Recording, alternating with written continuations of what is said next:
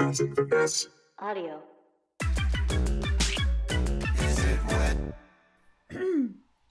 Excuse me, just swallowing a noodle.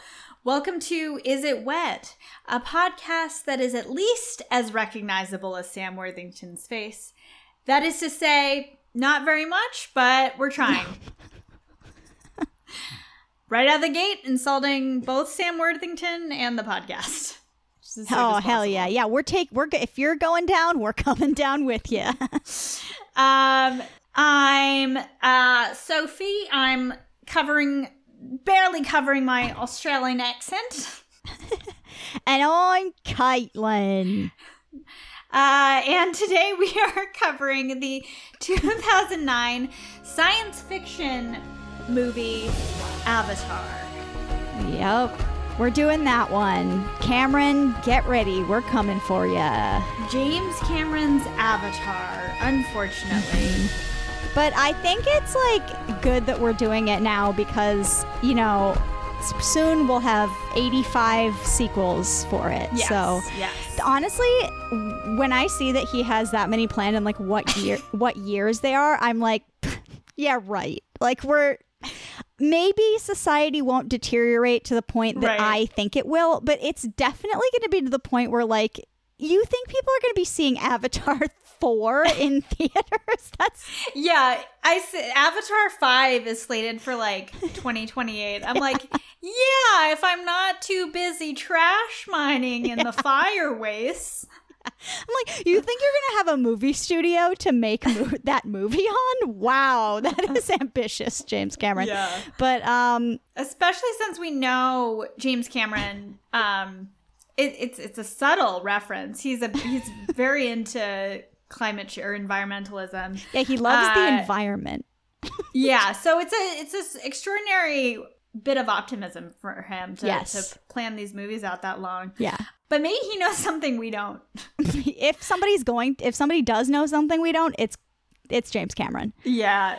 Uh, him and Bezos are going to put us into uh, Pandora to mine unobtainium. Yep. Um, which, you know what? Yeah, it's fine. It's There's fine. worse fates. There's worse fates. There's worse fates. Um, All right, before we just f- we pu- fully put on the 3D glasses and get immersed to a point where we don't understand the difference between reality and not reality by the time we come out. W- Did anything uh, particularly wet happen to you in the last week, Sophie? yeah. Uh, so I started this movie, like, started watching this movie Oh, in one of the wettest ways possible. Um, so I took a canoe trip yesterday on the Mystic River with my boyfriend. Um, the Mystic River, also known as the Medford Medford Somerville Riviera. It's actually very beautiful. If you're visiting Boston, you should uh, commandeer an old. You should get an old canoe that looks like it's from the 1970s. You should get a bottle of vermouth because that's the only thing you like to drink now that you're 30 years old. Straight vermouth from the bottle, warm. You should get uh, an iPhone SE, and you should lay like just lay out in a canoe on a river and watch the first 20 minutes of Avatar Well, it drains the battery from your phone. while it drains the battery from the phone. And then you don't have a phone when you're out on the river. It's a great idea. it's Um, very Mystic it's River. a metaphor. Uh, metaphorically, it's be- beautiful. It fits Oh, the movie. yes. oh yes, that this movie is draining, draining, and uh, ultimately maybe not worth the time. yeah. But the Mystic River, it's very, it's a very wet river. It's, it's, um, there's a lot of, lot of flora and fauna. Hmm. Um, so there's a lot of uh, lil- lily pads and tur- you know, classic river. Yeah, river a shit. film, a, f- a film laying on top of everything. There's a film laying yeah. on top of it. Yeah. And then you get through some parts of it and you're like, oh, this is really stunning. If this this is like um this looks like Amsterdam almost. Yes. But because it's in it's in Medford, Massachusetts, there aren't any cafes or um anything too interesting, but it's still very beautiful. I'm not going to shit talk ch- shit talk M- Medford by saying it's not Amsterdam because that seems unfair. Um, Some of the pictures that you took that I saw, they it really looks like it could be Amsterdam. And since Right, I have never been there, for all I know, it is. For It all, is. a lot of things are like, for all I know, you could fool me with a lot of stuff, is what I'm saying. I think we've had a theory that France isn't real. They Uh-huh. just fly you around and drop you somewhere. I think I think maybe um, Amsterdam is a is e- it's either a soundstage in Burbank, California, Mhm. or they take you to Medford, Massachusetts, and they just give they just force people to speak Dutch. yeah, because it sounds too good to be true, honestly. It sounds too good to be true. Yeah. So, yeah, the Dutch aren't real, is basically what I'm saying. And if you'd like uh, my riverboat tours, uh, they leave once every every half hour from my house. Uh, so That's a um, short tour because I know, I know. well, we like to get a lot of people out there so we can Yeah. get people lost. Uh, yeah, the Avatar River tours, we're gonna go all the way out to Boston Harbor and just see what happens. hmm It's uh, How it's you, good Caitlin? time. Okay, so I did a part two of uh wettest thing that happened um a few months ago. I, if you'll recall, I participated in a ga- game show kind of uh, challenge with my friends over at uh, Ben Monster TV, um, which hey guys, uh, everybody, if if you're a listener, you you're gonna get this recommendation from me, it, whether you like it or not. And it's we love Ben Monster TV on Twitch, and I went on, and so this was the the first time we ate increasingly hot uh, gummy peppers. They were these huge gummies infused with like hot pepper sauce, and it was just a an unimaginably wet experience with just yeah the from from the texture of the gummies all the way through the all the like fluids that that get stirred up um and so this time it was hot sauce just straight hot sauce. Okay. so we all had to get these um like four it came in like a four pack of hot sauce that were like increasingly hot uh levels. And you, we just had to eat a teaspoon of it. And Okay. like it doesn't sound that bad. I was like oh i like hot sauce. This won't be that bad. But something about like I like condiments, but when it's mm-hmm. just the condiment, there's Yeah. something, yeah, that I don't like. Mm-hmm. Even my favorite condiment, which of course is spicy mustard or just like vinegar stuff in general. Yeah, I was gonna be like, oh, that's where I was like, it's vinegar no longer. I want to get the lore right. I know. No, it's I those kinds of things I could eat on their own, but even that I'm like, uh, I would just prefer to have it on something, you know. But but something about hot sauce, like just just a whole spoonful of the hot sauce was really gross to me. So I had to just kind of push past that. And then it wasn't that hot, but it all hits your stomach at the same time and then just sits there with nothing else. Ugh. And yeah, it was a wild ride because you think Oh it's God. you think it's not that bad and then the burning starts, but because you just swallowed the whole thing, the burning again starts from your stomach and goes oh, up. yeah, it's Yeah. it was excruciating and really really imagine. weird uh, but then you know you got to have your big glass of milk which i did have to sort Mm-hmm. of coat all of that which at the time it- in the moment is a good idea but then of course that combo it's just gonna we all know where that leads so oh yeah. yeah it was just a couple if i'm if i'm being honest i'm still suffering from the repercussions of that This night.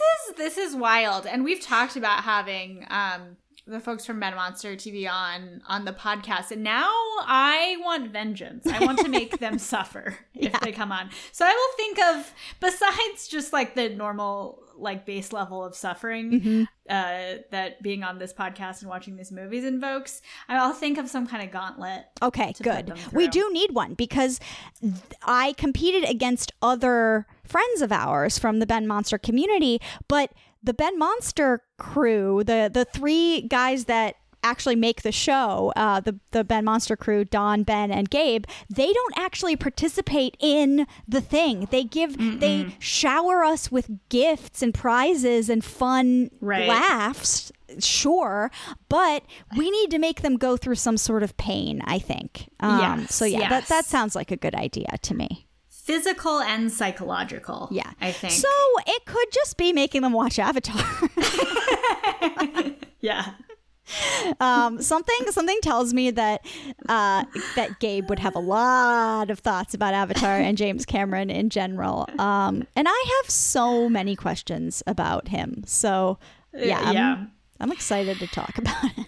Yeah. So I think we both only saw this movie one time, one other time, Mm-hmm. and it was when it was in theaters. Uh, but so what was your experience like? Because we did not know each other back then when this We did not came out. know each other. Yeah, my relationship to this movie is forged in pain and suffering.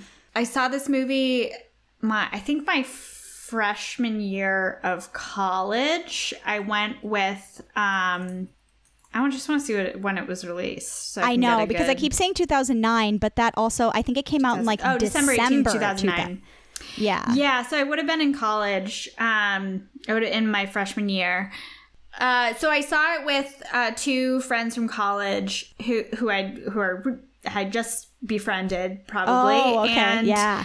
I got a migraine within like the first 20 minutes and was and I saw it in IMAX and that I just don't enjoy IMAX movies cuz like it it hurts my head. So I I was in like excruciating pain and I did not like it. I think like even if I hadn't had a migraine I would I wouldn't have liked it um because I'm a hater and Yeah. because the movie's bad.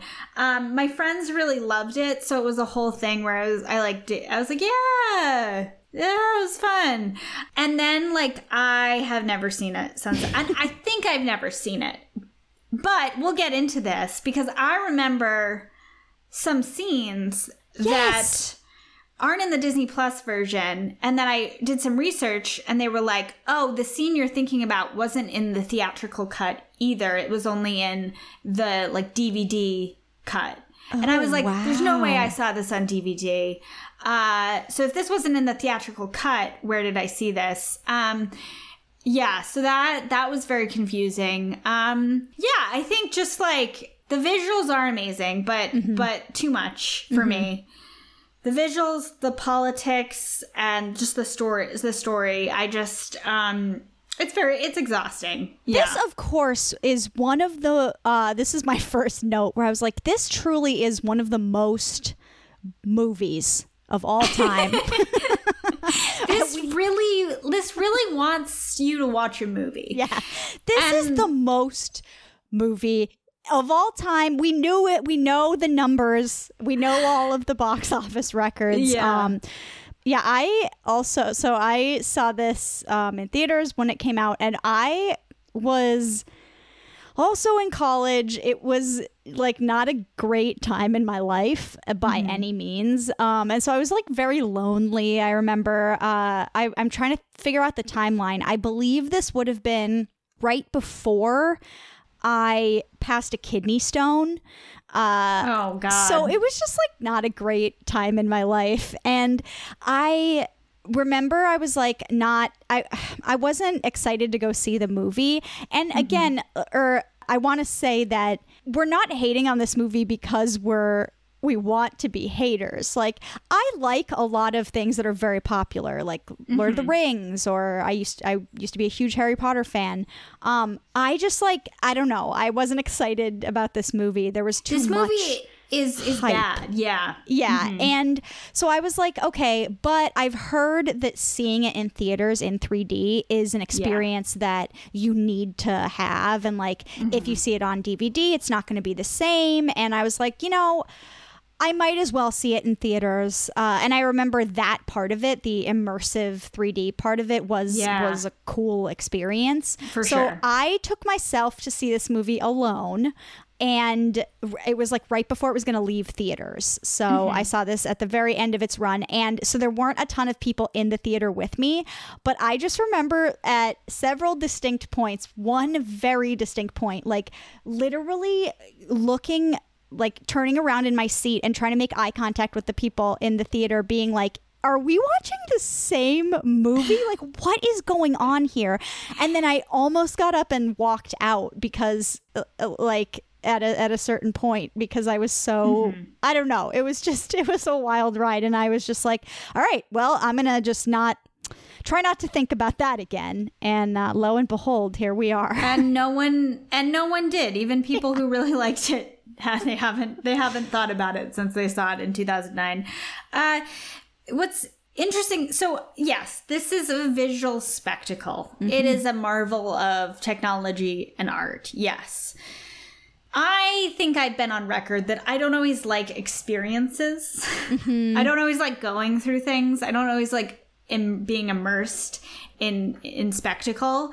And this is an example of like I could appreciate like especially the first time he's in the forest on Pandora and you got the bioluminescent stuff lighting up Yes. and in 3D it's like all around you and I remember that being pretty pretty amazing. And like and of course you know all all all all of the effects in this are are amazing. Mm-hmm. um it's just for what?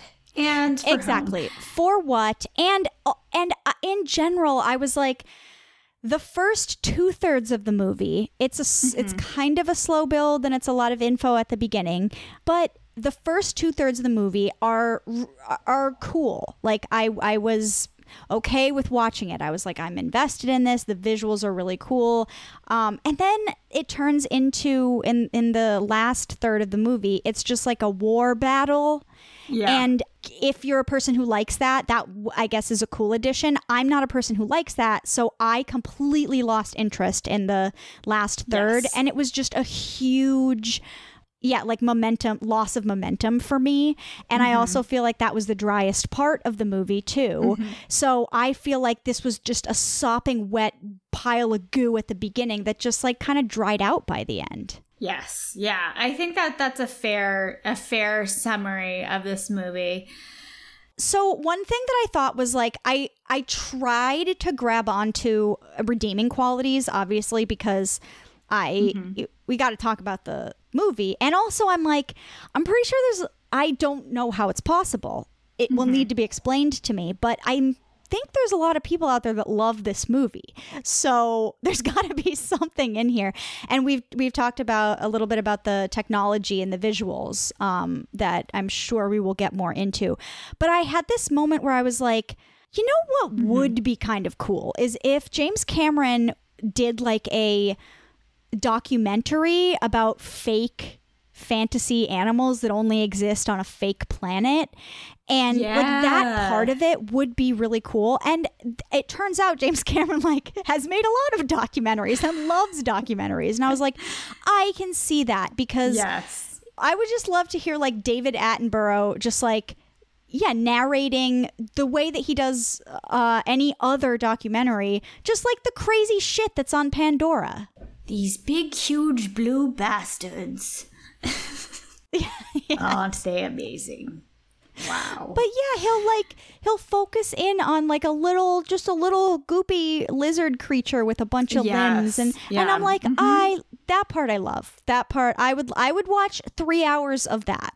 Yeah, honestly, this movie, like the landscape, I, I don't want to say world building. No, uh, no. because so much of the quote unquote world building is like, a, you know, have, and we'll get into this offensive like appropriations of indigenous culture Yeah. by design and uh but you know yeah like a goopy bug and and like a cool floating floating islands Yeah, uh plants that schloop into themselves. Oh, like yeah. schloop, schloopy plants. Just He- shlo- and then that you, and part then of you it is drink great. from the shloopy plant. I love it. yes, I and love big that. big tongues come out of like goopy anteater things that like get just they just like extract all this like goo Yes. from Yeah. this like bright neon marmalade from inside of the plants. That James Cameron, we love it. More of that, please.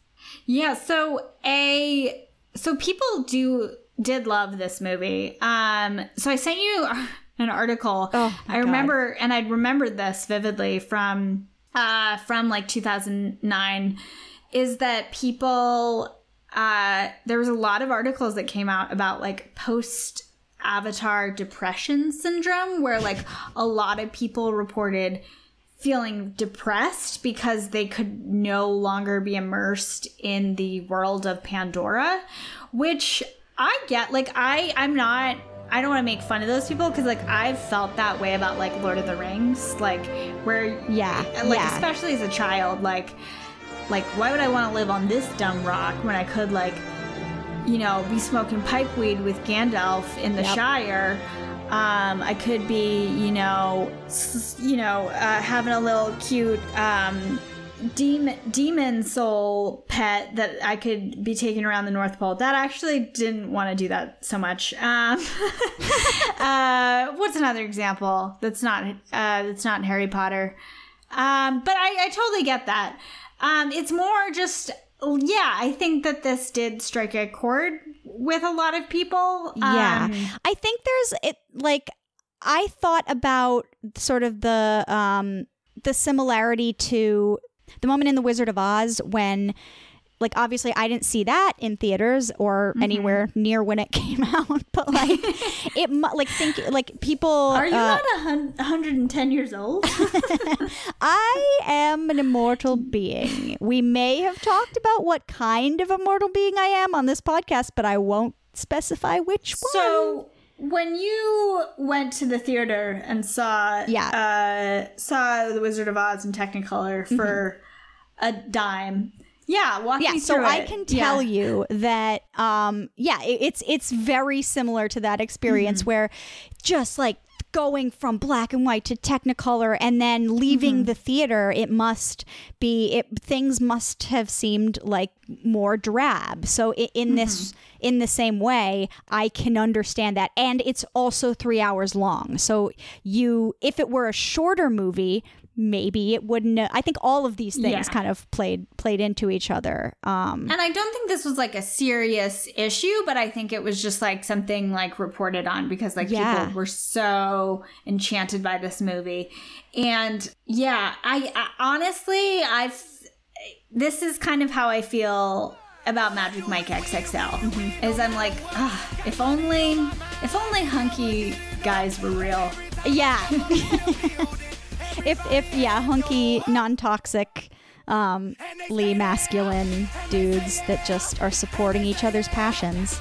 So yeah, I think that's a really wet concept. Like everyone sort of being everyone's moods being affected by the the visual effects in this movie so much so that they are depleted in in their normal Right. lives uh, of they, it saps them of their energy uh, I think it it reminds me of the like drug from Brave New World. yeah. Yeah. Where you just uh which like any drug it it like takes uh it it takes you to a place and allow and uh, obviously allows you to escape the mundanity of the world but uh that was always described to be kind of like a trippy colorful experience uh for some for some people um and yeah and like I we've said it the visuals in this movie are really beautiful.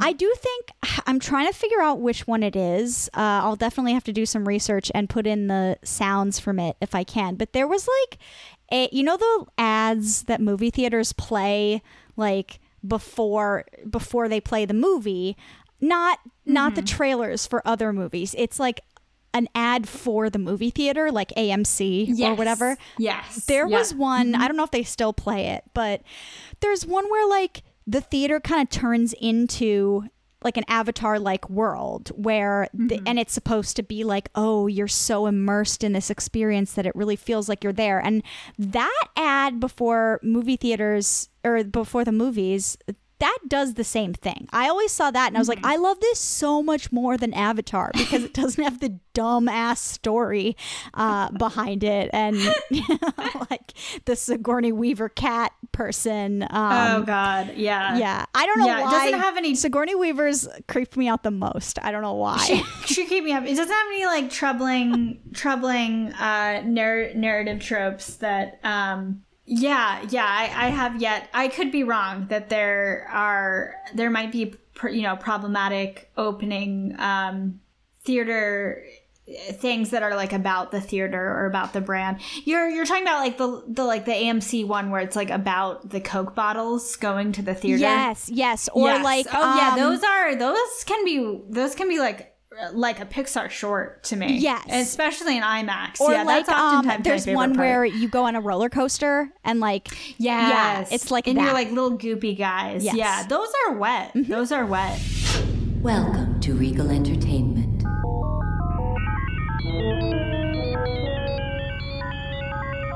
Refreshments are available in the lobby. And please, keep our theater clean by disposing of trash in specified containers. And remember, gift certificates are available for any special occasion. Enjoy the show.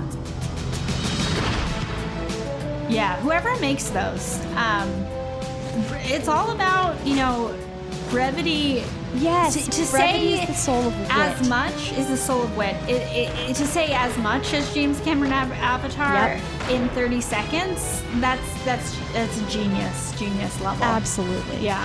And they use that to like impart some rules on you in the theater. Yeah. And they do it in a way like they're like they're like this like it shows you the little goopy guys like talking, taking calls, screaming at screaming at their children, you know. Um and Mm-hmm. then they're like don't please don't do that in the theater. Exactly. Mm-hmm. It shows you, it goes forth and gives you a model for how you are to live. right. Um, right. And that's, yeah, that's really admirable. So, yeah. yeah, I, I prefer that version of Avatar for sure.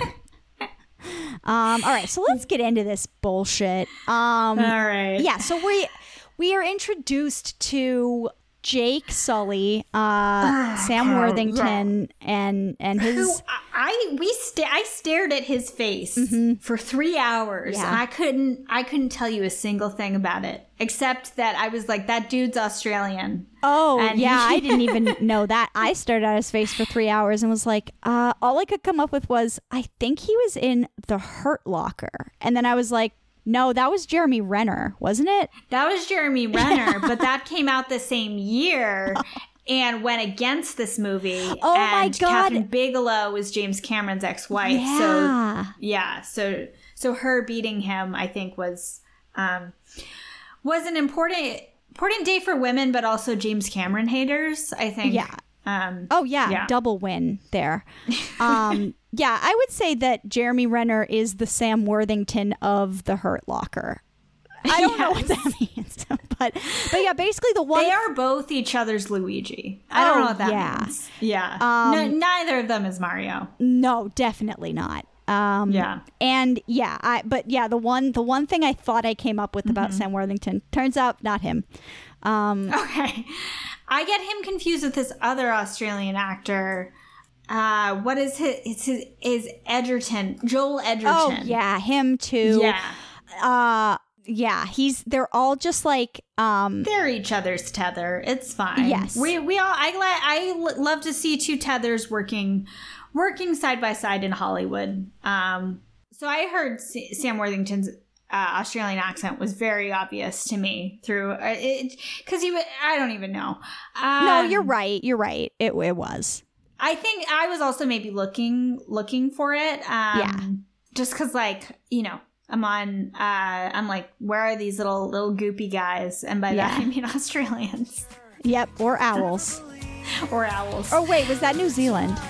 Owls of Ga'Hoole was, I think, both Australian and Oh, New okay. Zealand. I think this Yes. is yeah, yeah, yeah. Sorry. yeah. Uh, was Sam Worthington? Was Joel Edgerton in Owls of Ga'Hoole? oh my God, he was. I think. Okay. Uh, Dude, Sam, why wasn't Sam Worthington? Like he should that should have I been a mean- no-brainer. Right, yeah. See, this is like, especially if he was coming off of uh, Avatar. Yeah. Yeah, yeah. I think any Australian citizen that wasn't in the Owls of Ga'Hoole, they do. They are, or they are entitled to financial compensation from Yes. the Zack Snyder estate for Yeah. missing out on magic and whimsy. Um, Yeah, so this movie starts starts with the hole, which I was very Yes. excited about. Um, Yeah, I was like, ooh, good, a sweaty guy in a pod. yeah, so, so sweaty guy in a pod who's like, uh, like yeah, my everything kind of sucked, and then there was a big hole blown through my life, which Yep. is his brother dies, and his brother was the one who had studied to be a, an avatar, and not, Yeah. a not, they don't like use the word avatar in this movie. They do a couple times. Okay, just they do. Yeah, again, I was I was trying really hard not to listen to the dialogue. it's it is rough. um, so his his brother dies, and um, so his brother had so he because he has the same genetic genetics that's his twin brother. Now, what I'm wondering, uh, they were twins. Okay, I was wondering it because yeah. I was like, oh, f- I got all excited that like, oh, if my brother gets an avatar made for him, which I don't know is not going to happen, like, oh, I could use it too. But I think um, I I I, think missed that they were twins. twins. I think it's like linked to your genes, your ability to schloop into the app or your mind to schloop into the Yeah. avatar Navi body. So it has to be him. Yeah, but he doesn't have any of the like the training or um right. And so he just wakes up in a pod, and this this loudspeaker comes on and just this is these are literally like the second lines in the movie this loudspeaker comes on and is like you will be weak if you feel nauseous please use the sack was like, what the fuck is happening? this is this With a lot of the lines in this movie, I'm like, dude, I'm, I swear to God, like this was for us. This was for this Yes, podcast yes. and you and me listening, because there's no reason for some of these characters to be talking about holes and sacks and pukes and like it's yeah, pissing. It's ridiculous. it just Um, gets yeah, it gets a little scary when yeah, when a character's first line is about a hole in their Yeah. life and then they're like out of cryo sleep. And we know from Prometheus that if you're coming out of like a 6-year cryo sleep on a new planet, yeah, it's going to be pretty wet. You're probably Mm-hmm. going to have to like pee, puke, uh expel black bile. Yep, you got all the humors. Every All humor is coming out, out going back in. Yeah, Yeah. It's you got to be degooed and regooed. We all know that from from and like that is what's happening. And there's so much goo going on here, and I lost my mind when I realized that the same character, the same actor who plays the chemist from Right. Inception, which is just he his specialty is the he's a chemist. He works in fluids yeah. that mm-hmm. put un- people under to to facilitate the dreams in Inception, and mm-hmm. he's the he's a scientist. He's Dr. Patel, and his job is he engineers the goo for people. He engineers the goo that the avatars like sit in, and I'm like, how did this guy get typecast as a goo doctor? 2009 to 2010 there so his name is uh Dilip Rao and they were like okay we need someone who's not who's not going to go into the dream state who's going to just like be be their mole wherever their bodies are to like make sure everything's cool um both and then James piss Cameron, on them the whole time. yeah, and Christopher Nolan were like, we got to get this. This dude's the best. Yeah. Um, and he, uh, yeah, I mean, he's he does it. He's great as well as any other character Yeah. in this. In that he doesn't have a character. right. Yeah, everyone because I know what people are going to say. They're going to be like, "But Sigourney Weaver is in this. Like Zoe Saldana is in this." And these are like the gen- I like both of those actors and um and there's there's not anything in particular I don't like about Sam Worthington. Um I don't know him. That's the thing. I- It's exactly. like, I I, d- ju- I just don't know him. I don't Yeah. know. He's a blank slate to me. Yeah. He's he's you know, not Jeremy Renner to me. He's So- not Jeremy Renner. Yeah. yeah. he didn't have a single he hasn't made any applications or apps based on his brand that people Yeah. could He hasn't done that, that's for sure. Yeah, I wish he would. if you want to get at if you're in like a sam worthington jeremy Re- renner sort of uh, tete-a-tete with someone where you're trying to like distinguish yourself, um, definitely create a mind-boggling app that Yes. for no reason. Yeah, if Uh, you're like if if you have both of them in front of you and you have the gun and you're like, "Oh, which one do I shoot?" and you have to be like, "Oh, I know. Uh, both of you create an app real quick." Uh, how to weird re- is it gonna be? Yeah. What is it for? and like yeah, and then have it crash and burn and yeah. Mm-hmm. And then I'll know not to shoot Jeremy Renner. yes. Um Because I like that kind of chaos is is is wild. yes. Ugh, Um, yeah. I he's just living his life. But um but yeah, it's oh, so I I was saying yeah, there there are some like big names in this movie, Mm-hmm. but I don't blame them for wanting to be in the movie and they're doing the best with what they've got. It's one of those uh, situations, you know. I also like I don't feel bad criticizing this movie because again, this is the most successful blockbuster of all time. Yeah. This isn't some little indie art house production. It isn't something that came out in the 1980s and the politics haven't aged well. This came out in 2009. This came out in 2009 and was wildly offensive. Like not just not just a little bit. like the whole not just tone deaf, but like concept straight thesis up, of the yeah. movie. Yes. is is uh ooh, yeah just uh, wildly um wildly racist and so yeah so and also you know J- James Cameron he's he's doing fine he's doing I was gonna say he's been to the bottom of the goddamn ocean. Do you think he's he cares to what we have the to Mariana say? Trench He's been at the bottom of the Marianas Trench. Like He- he doesn't give a shit what we're saying. he does him. not care he's yeah he so dur- so when he went to the bottom of the I Mariana Trench I remembered that he went to the bottom of the ocean like halfway through this movie, and I was like, "Wait, why did he go to the bottom of the ocean again?" Like, when I learned that fact, I I was I was inconsolable for days. I couldn't I I just couldn't make sense of the world that I lived in. He like I don't know if he's the only is he the only person that's been to the bottom of the Mariana Trench? I think so. I think there's like been only one expedition that has Right. done it, and he and that was like his expedition Because he so. finance, finance it. Maybe maybe other scientists are like, yeah, there's nothing of value down there, so we're just gonna let Jim go down there. Yeah, we well, don't have again, time. he's where maybe he, maybe him and Bezos and Musk know something else. Musk and Bezos are going up, and they're like, Jim, you go down. You go down. together. Yeah, we'll, yeah, we'll yeah. solve all the mysteries of the And we'll, we'll we'll figure out the best way to way to escape this when we've Yeah. um used up all of Earth's but resources. like, why did he go down to the bottom of the ocean again?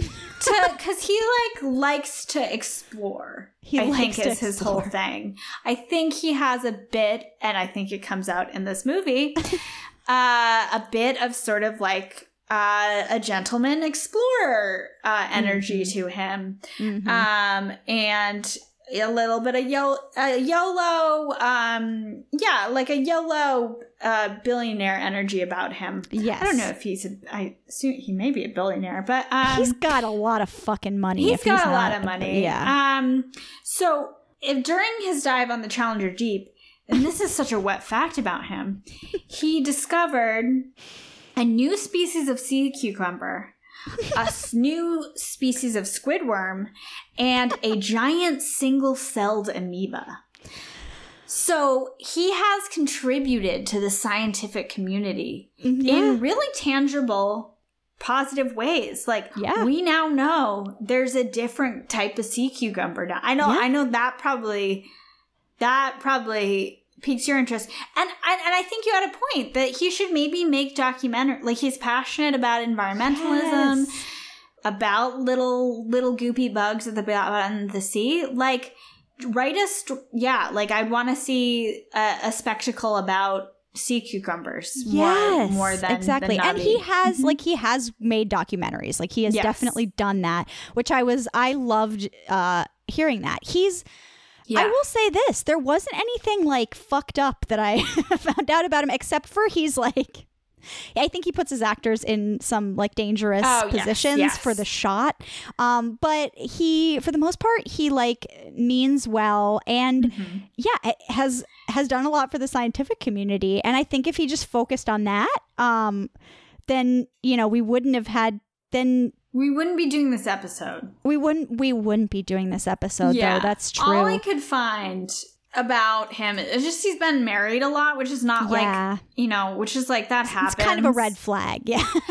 Yeah, it's kind of a red flag, even though like you know, it's not necessarily like uh, a moral judgment. a moral something. judgment. You know, people live their lives, Yeah. uh, and I feel like my impression of that um of that Oscar race is that Kathryn Bigelow wasn't su- like is not su- what she was not super excited about having been married to him. Yeah. Um, but I don't think that they have. I don't even know if they have like a a, ten, uh, a tense. Uh, I don't think relationship. I think he she thinks he's a great um, Diver. director, and you know that was probably fabricated by the media. That sort of like narrative that their Yeah. their movies were going up against each other. Yes. Yeah, what I love about James Cameron is he has such little respect for the viewers of his movies because he's like he's like, "Listen, I'm going to show you a bunch of stuff. I'm going to show you very uh-huh. very clearly what's going on and then re-explain it more like they the introduction to Sam Worthington's character um as this army vet who is ca- kind of called back to service because he is taking his brother's place. Um, he gives a lot of narration and voiceover, and it's literally just re explaining what you're already seeing. And it's sort of um, framed as. I don't know why this had to be in the movie. I kept trying to figure it out. Why Sam Worthington has to do a vlog. Um, Right, it- right. It's literally so that he can look into the camera and and tell you as the viewer exactly like recapping what you already saw and then being Right. like maybe some of his hopes for the future which again you could get from like the Right. scenes that you see I think so. James Cameron did say that this, I loved this part of the Wikipedia, is that in writing Avatar, he drew inspiration from every science fiction he has ever re- read. because it was in space Every single thing. So, um, so that is why this is both like, like, generic and it seems like very familiar treaded territory in science fiction like as an alien story as a planet story as a uh as sort of a space story. But i love that idea that he was just like every single yeah i'm gonna put in every single thing uh, along and that he somehow needed to say it that he was and like yes. I don't know if you guys will pick up on this but uh, one of the things that inspired me to make this was science fiction. Right. And he was accused by like someone who worked with him of like plagiarizing a lot of ideas from this person. Um, and so I maybe that was to counteract that. And he's like, actually, I plagiarized Ah. everything. Yeah, yeah. He was like, I only worked with like very generic tropes and stuff, but yes. So I think he was probably inspired because then that's a that's a pretty uh, usual thing in like science fiction is like a vlog a vlog. It's not called a vlog, like a video or audio diary, Mm-hmm. especially if there's scientists involved as a framing device for the Okay. story. But yeah, it wasn't necessary, especially at the end when there's no more science experiment. But he Right. he still does it as like I guess you know sentimentally. Um, but it's just so obvious in this movie Yeah. that it's uh I guess like it I I definitely recognize the framing device, but in other movies where it's used as a framing device, it's like to frame something. yes, But this is like it's not framing anything except like what you already just saw. Yes. And he'll be like I you know, or I don't know, I'm just like finding myself more and more not wanting to come back from the Right. from from the Navi, but like as you're as he's narrating that, you're seeing him do Yes. that, and I yeah, it, you, that you see you see yeah. that happen. You all like also the conflict of like actively participating in um colonization and uh, genocide. yes. Like is you see that conflict you could see that conflict like the character the actor could portray that but I, I guess i guess also the vlog to defend the vlogs i get they're used later to show that he was sending them to the wettest character of all oh time. Oh my god, that i'm not fucking- ready to talk about So you're talking about the wettest character who is um, the wettest villain a contender for wettest villain Yeah, he's just. Um, I just thought of him as bad guy. i just he- thought of him as the bad guy bad guy because bad guy's first line, your first introduction to bad guy is Uh-huh. out there. Every living thing that crawls, flies, or squats in the mud wants to kill you and eat your eyes for jujubes. He and again, I was like, the wettest they line. were writing these lines for us. what? And again, even the most memorable character in this film, I don't remember his name. I just His kept calling name- him the Colonel because Oh he's yes, he's Colonel yeah. Miles Rick Quaritch. So, so he was sending the vlogs to him to, as like kind of because he was like, "Hey, you're a Marine. Mhm. Don't get too like don't get too embedded with the nerds and their work. Be more on the military side that just wants to exploit uh exploit these people for their resources." Wow. Okay. Um. And then so so uh so Jake is introduced to his avatar and he gets to meet his which the avatars are all they say about them is that they're created with by by mixing the DNA from the Navi and uh, the person who is piloting the avatar, um, they're they're human DNA. So there are these uh, these hybrid creatures that the that they get to pilot, and I I lost my mind at the scene where they take the avatars out to start using them.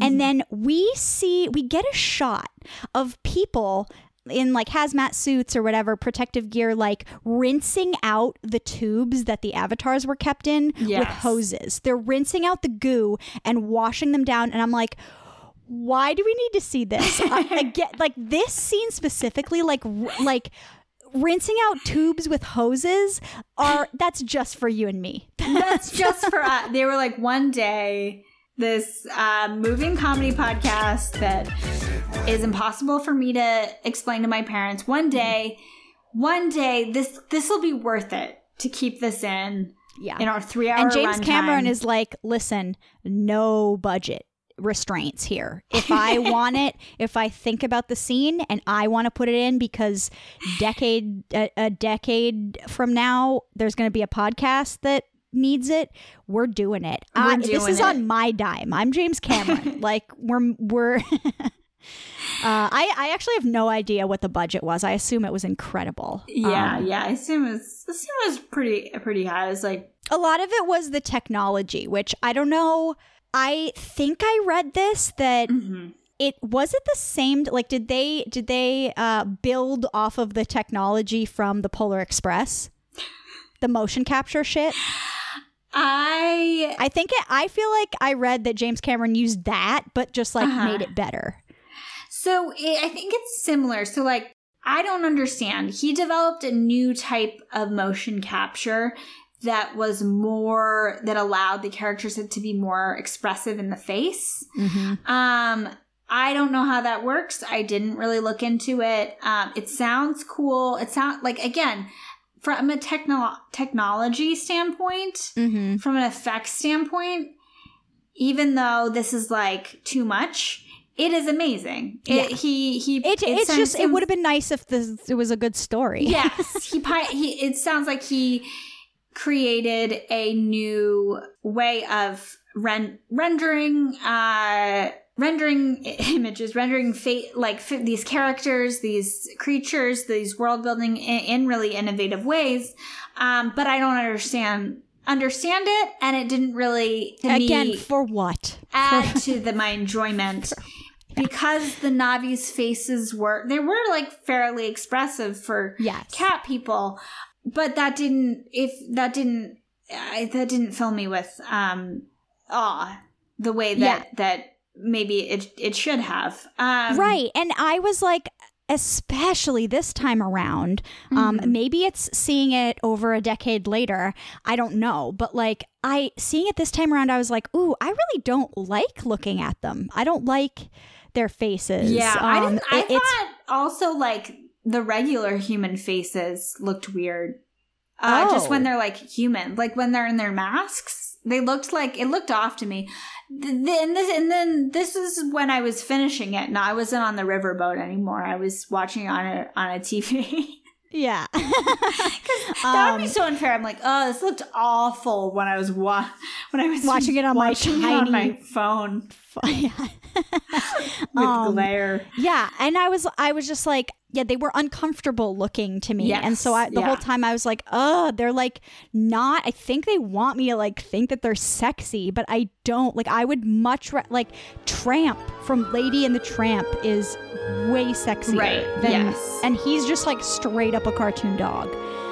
I don't think Cats 2019 is that bad. Like, I think that I would much rather watch Cats than this movie, because um, it's just like it's fun. It's fun, and it's just it's just so weird, and, and it leans Yeah. into the weirdness, and the, the disturbing CGI and like horniness of those cat people. I can deal with that because like that they're, and op- Kenny they're Valley. I'm- open about it. yeah, yeah. there isn't. It's it's not as insidious as this movie.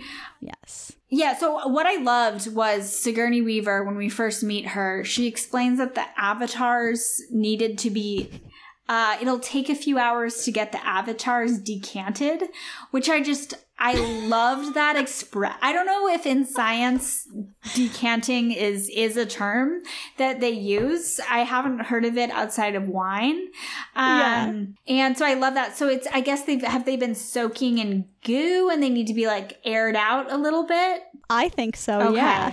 That's wet. That's very wet. Yeah. Needing to That's super fucking wet. yeah, using the word decanting. Uh I'm sure because yeah that it's so specific Yeah. and it, it yeah it, ca- it calls to mind not only that the idea that you need to i think it's just that you need to get acclimated to to the body for a little bit but Mm-hmm. Specifically using that word Yes. it's like yeah it needs to it needs to air out because of in science in chemistry decantation is the process of pouring away a liquid while leaving a solid so basically straining oh she could have said yeah. we gotta strain these we gotta put put these avatar in a colander but that's wet Oh that's so God. wet they have to That's pour the so excess wet. goo out of out of the avatars Yeah, and then I wonder what they do. They probably just they probably just take it and just feed it back to the other avatars that are still Mm-hmm. soaking. yeah are you are you looking you're, you're like looking to see if you can get some excess avatar goo Yeah, I'm just seeing. So I, I didn't even tell you about this because it's going to be my thing for next time. It's going to be my wet moment of the week for next time. But I ordered some some toys. okay That sounds bad. Um, they're actual toys for little children. Okay. Um, and it's like. I don't even, I have never seen them, heard of them before. I just saw them on a TikTok the other day and I was like, ah, this is what I'm going to spend money on and this is what I need in my life. They're like little molds that come with like a little face that you put in the mold and then it comes with these like goo packets Ooh. that you crack like a a glow stick Yeah, yeah. Mm-hmm. to like release something and you mix it together and then you shove the little container of goo into the back of this mold Oh, wow. and you squeeze it in and it like hardens and you take hardens a little bit because you take it out and it's this squishy little guy that you made oh nice what are they called uh fuck they're called rainbow jellies rainbow gel all right and th- i think that yeah i'm interested in um i think i could just use that for in my rainbow jellies. Yeah if you can get an extra I, we always want to know who your goo guy is. Yeah. You gotta have a good goo guy. And if you can get if you can get the resource development authority i think that's what they're called the rda to Yep. to ship you some ex, extra goo. Um not ethically sourced uh but if you can get some extra goo um that we're always looking out for that i'm excited i'm excited to see see see these these goopy goopy guys Yeah, you see these little squishy things? Oh, The- It's gonna be so good. I can't wait to talk about it next time. Oh, yeah. But um yeah, so they're um they've decanted the the bodies and they're oh they're I forgot this that they're huge. They're really they're tall. huge they're really so that huge. later eh, um at the end of the movie or towards the end of the movie when like they're carrying Sigourney Weaver's human body and she and Sigourney Weaver's such a tall person and yes. in real life and she just looks like a little tiny baby. It's so Yeah. weird. It's so uncomfortable. yeah. Yeah, so to link his mind to his Navi, he has to lie down and he, he feels the bed he's about to go into. It's a bed of goo. oh yeah. Um, so he lies down on a bed of goo, which again, a wet touch. And he he touches it and he's like, "Oh, I like this." Yeah, he's like, and it's like sticky. It's not just like it's memory foam. It's like sticky, a sticky substance Yes. of goo. And he so I lies think there's something about in order to make the link happen, you've got to be like it's got to keep you like moist kind of. We see this happen a lot, and and Yeah. this kind of came up when I talked about um, being in a sensory deprivation tank. Yeah. Uh, that's a trope in in science fiction that in order for you to be able to connect your mind to something, like that makes sense to be in Mm-hmm. in a sense get se- sensory deprivation, Yeah. so you can just be the mental.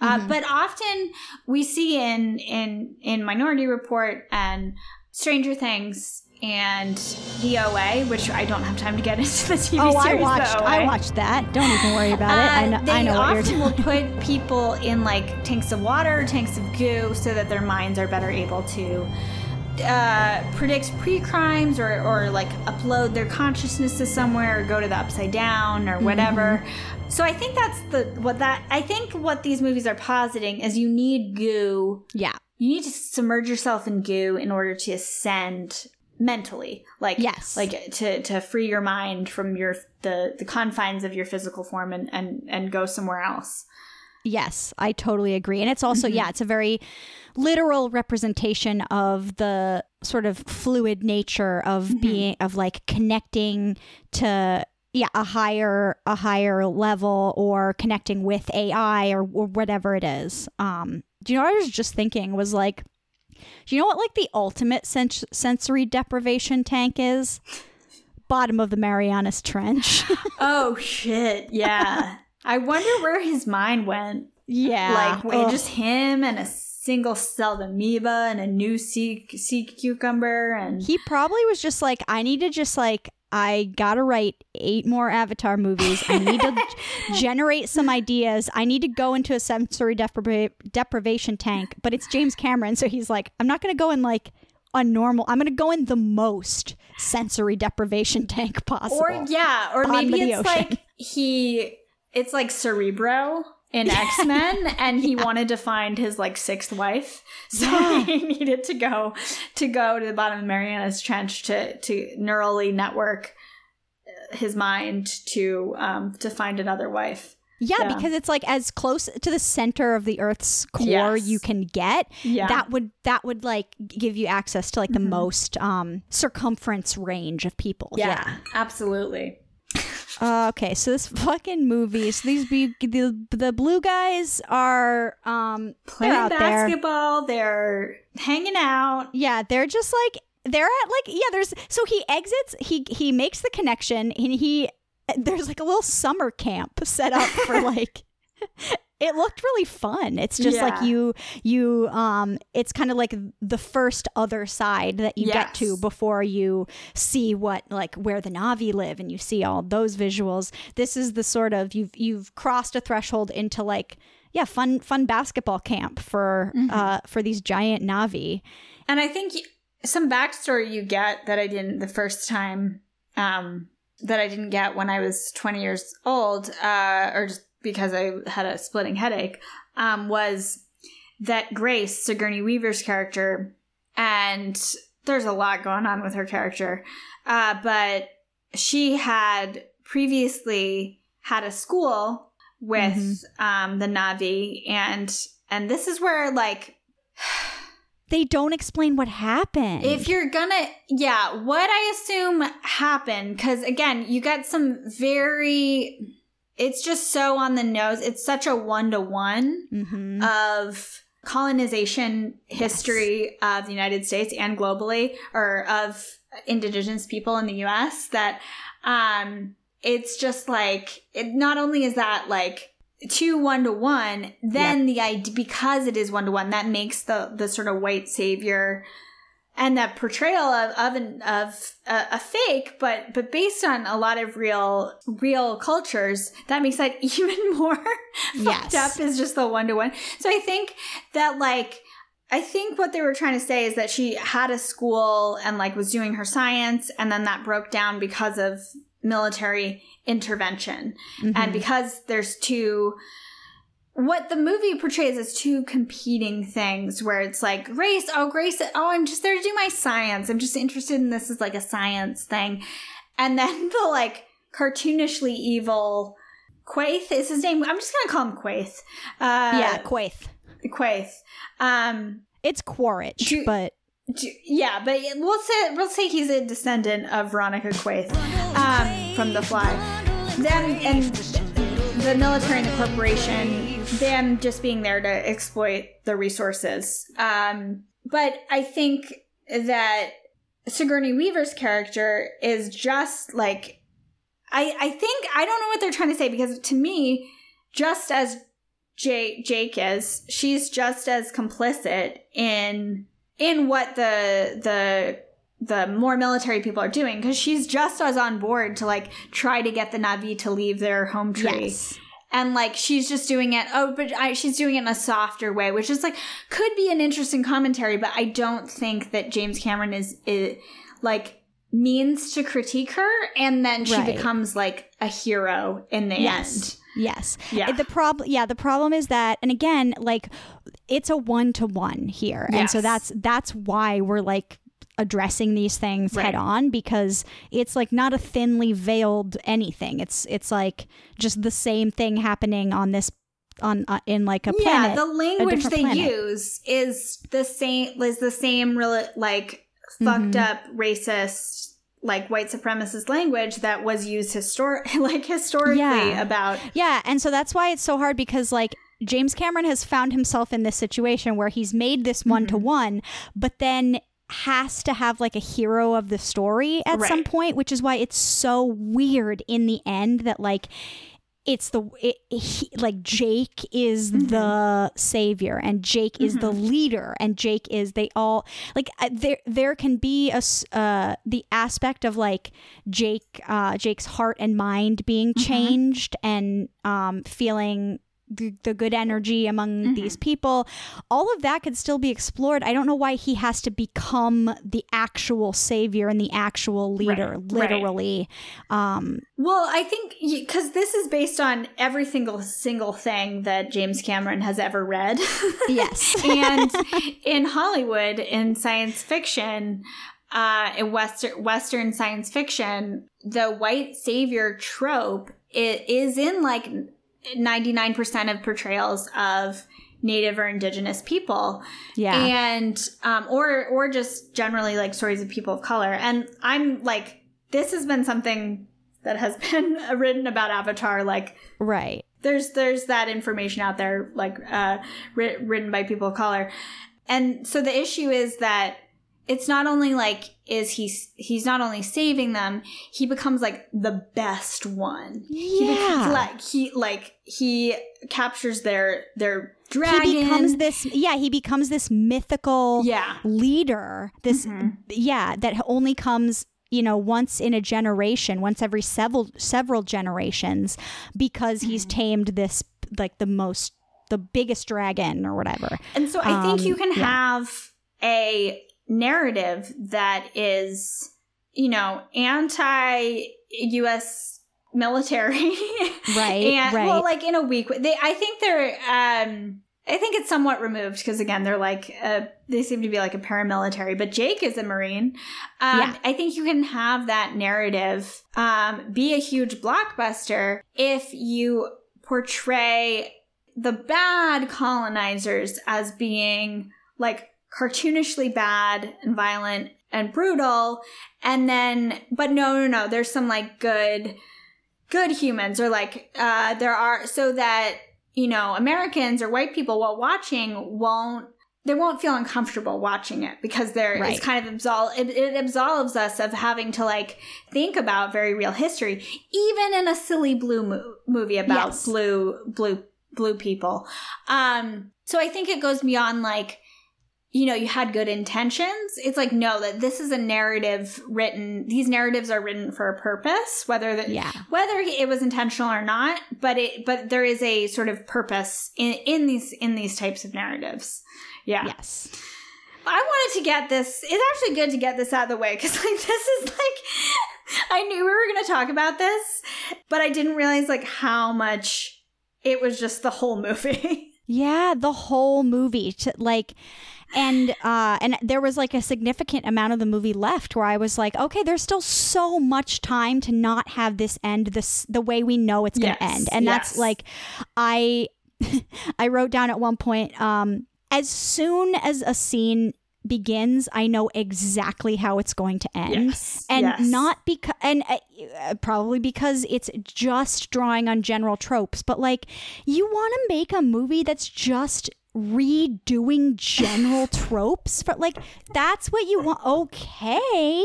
Okay but like this is the biggest blockbuster of all time. Um but okay so i would like to get into tsaheylu which is the bond okay. that there okay so this is this section of the podcast is going to rely heavily on like the fact that i misremembered i think i misremembered a bunch of things about Okay, the yeah. movie Mhm. because i thought i knew that they have uh so they have little tentacle things in their ponytail. All of them have a ponytail because they all have this thing that is like little t- little tendrils that come out and connect to and and uh Sigourney Weaver explains it later like it's they connect to like a network um and uh, with the rest of the planet and they can communicate they can send information and Right. receive information they can even upload and download information from their their trees yeah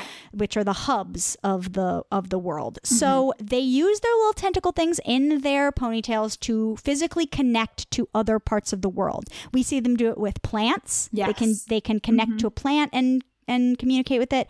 They do it with creatures. Now, what I th- misremembered was I thought they do that to have sex. Yes, this is this is this is like I don't know if this is a Mandela effect. So there was a scene okay. of so according to the internet and James Cameron, there's a deleted scene where Jake and Neytiri connect their braids, and that's their Okay. love scene. And it was put back into like some of the DVD releases and then taken out of like the final cut that went on Disney Plus. But I remember it being in the theatrical. I remember seeing this scene and being uncomfortable. So the reason why this is so crucial to me is Yeah. because it has a huge effect on how I view a big emotional pivotal scene in the yeah. movie. Yeah. Uh huh. Yeah. Yeah. Yeah. And we're thinking of the same thing. So it's when he tames his Ikran. Yeah. And this is so this is a um a moment that all uh Navi go through in adolescence or Mm-hmm. not in adolescence, but at a certain point they it, there's like a ceremony where they go up into these mountains that are Mm-hmm. floating in the sky and they find uh the where all of these animals live. Um they're Mm-hmm. like dragon creatures called Ikran and Neytiri explains what's going to happen, and she says you make the connection with them, and mm-hmm. then you must choose Ikran, and Ikran must choose you, is what she says. Mm-hmm. And then, t- to my knowledge, when I viewed that scene in theaters, that's not what happened. Yes. It didn't seem to me like the Ikran was also choosing him back. Yes. And I because the connection that he makes with the Ikran is uh it's a really it's a violent scene where Yes. he he uh s- vi- like gets on top of the Ikran, wrestles it to the ground, shoves its face in the ground and then makes that connection. It's really important to me to know whether this is the same way that they have intercourse because it is yeah. isn't this a rape scene? And this is the scene where when I saw it in theaters, I was looking around, making eye contact with people, being like, "Are people watching the same scene as me? Like this." is that not what this scene is? So and weird. rewatching it, I will say I feel like I misremembered it. Like I had built it up in my head because it wasn't as tr- violent and traumatic of a Mhm. scene as I had remembered in my Mhm. head. I think it's partially because I built it up um, in my head because it it is Right. it is really uncomfortable. And you So I- remember seeing yeah. the sex scene in the theaters. right? Yeah, yes, because I exactly. What's going on? Why is the internet telling me it wasn't in theaters? I have no idea because I think that's a really important detail. Because Yes. otherwise, like, how do you not view this as a as a rape scene? I could see them taking it out of later cuts because of people being like, Maybe. "Hey, uh, that's fucked up." If that's how they have sex and and tame the like, right flying because if it's not how they have sex then it's i don't know it's less uh it's less violent to me because it's like i just really need to communicate with you Yes, rather than yeah. Mhm. yeah, So, it's, it's uh, still yeah. weird. I, again, like a lot of the parts of this movie, I pr- would have preferred not to see it. Yeah, yeah it, it is even even viewing it with the lens that like oh this wasn't as violent this Mhm. apparently in this cut of the movie is not how they have intercourse yes, okay um it's still it's still really uncomfortable Yeah. like it's still um there's like language that doesn't need to be used Mm-hmm. he says like you're mine at the end and i remember that really like yeah, affected yeah. me um Also, it's like a connection for life. And Yeah. then later, when he, the Toruk, which is like this Mhm. mythical beast that hasn't been, that for centuries hasn't been uh, tamed by any any Navi, um, he tames it, and that becomes like his new dragon. And I'm like, what happened to the first dragon? I know. And like, he uses that first dragon to get to Yeah, the like yeah. he makes it participate in like, oh, I'm leaving you for I do think I saw that he just after like at the end, he's Uh-huh. like, uh Toruk Makto wasn't needed anymore, Oh, and so okay, he so left did us. So leave. he lets it go. He was li- he literally just did it so that It he could like. Show them that he's the best at being them. He Okay, can show yes, he them had- that he they need him to come in and save their civilization. Yes, exactly. Exactly. And like he's literally able to put on not just the costume, but an avatar of them. Yeah. But at any point, you know, if this gets too scary, this is what was wild. Is for a while I was like, okay, this is Inception rules. If he dies in his Navi body, he's gonna die in real life. And that would up the stakes. No, they're No. fine if they die. Yeah, I kept being like, "Oh There's shit!" no and I was like, "Oh yeah, no, wait, there he is." The only tension came when the the military was like threatening his like his real body. yeah, I was like, yeah, it not only takes away a lot of like stakes, but you're just like, bro, this is a video game to you. This is. Yeah. I honestly was like, Jake is having the weirdest study abroad ever. he's gonna come back and he's gonna be like, it was wild, it was great, and like d- does doesn't see the the havoc he's wreaked in another country, but he's gonna have great memories of it. Yeah. Um, but yeah, he had a weird study abroad for sure. Um, uh, yeah. And so my my final thoughts on the that scene are like, I think it's clear that at some point it was. uh I'm I'm not wrong for reading it as a like assault scene. yes, yeah, um Mhm. because i think i think they do i think they do connect their ponytails i think we know that we didn't make it up yeah, um and but so an inexplicable part of this movie that i was like you know what i don't care that this is Mhm. I- unnecessary i'm glad it's in here is giovanni ribisi um i i just Giovanni loved Ribisi. every second he was he was not in the movie enough He's not in it very long, but and he- at one point they just forgot and They- they, yeah. you don't hear from his character again and you're like where is he during all of this you don't see you, that's a thread left dangling in the wind. This was another Mandela effect moment for me. Um, I was like, oh, that's the guy from Succession. Giovanni Ribisi is not in Succession, which seems Oh. like a huge oversight. He is, however, a composite character of Yes. everyone who's in, in, in the TV show Su- Succession, in how he looks and talks, and this this particular character. Um, yeah, and I, I every time I got to say Giovanni Ribisi, which I loved. Yep. Yeah, he. I think he's supposed to represent the like evil corporate side. Yeah. Whereas uh, Colonel Quay represents the military, the evil of the military. Yes. And Grace represents the evil of like of like science that that scientific exploration uh, or other uh, Yeah. outreach. And she's redeemed uh, in Yeah, the she's end by basically just but- being like, um, well, we shouldn't kill them. she's and like, then yeah, they're like, oh, yay, she's please, redeemed. Yeah, please. She's like, uh, yeah, maybe we shouldn't shoot them with with machine guns. And you're Yeah. like, oh, okay, this is this is a cool. She was okay with yeah. displacing them. Um, Yes, yes. So she could learn about their network of trees Yes. and stuff. That was that she makes it so clear. Like her, a big monologue that she gets is Uh-huh. is describing how the soul trees are how Mm-hmm. how they what they mean to the people and how they use them. Yeah, And I think she, yeah, she just knowledge of that is is what she wanted. But yeah, I, I at one point I was like, who gave Giovanni Ribisi food? He has shoved his mouth is stuffed for an entire scene that he's in. He Doesn't have a whole lot of them, but for one, he someone no one else has food. No one else in the scene has food. Someone gave Giovanni Ribisi food, and then at uh two hours into the movie, at the two hour mark, Giovanni Ribisi looks directly into the camera and goes, You have one hour. And I was like, Oh, I know. I still have one hour. Oh my god.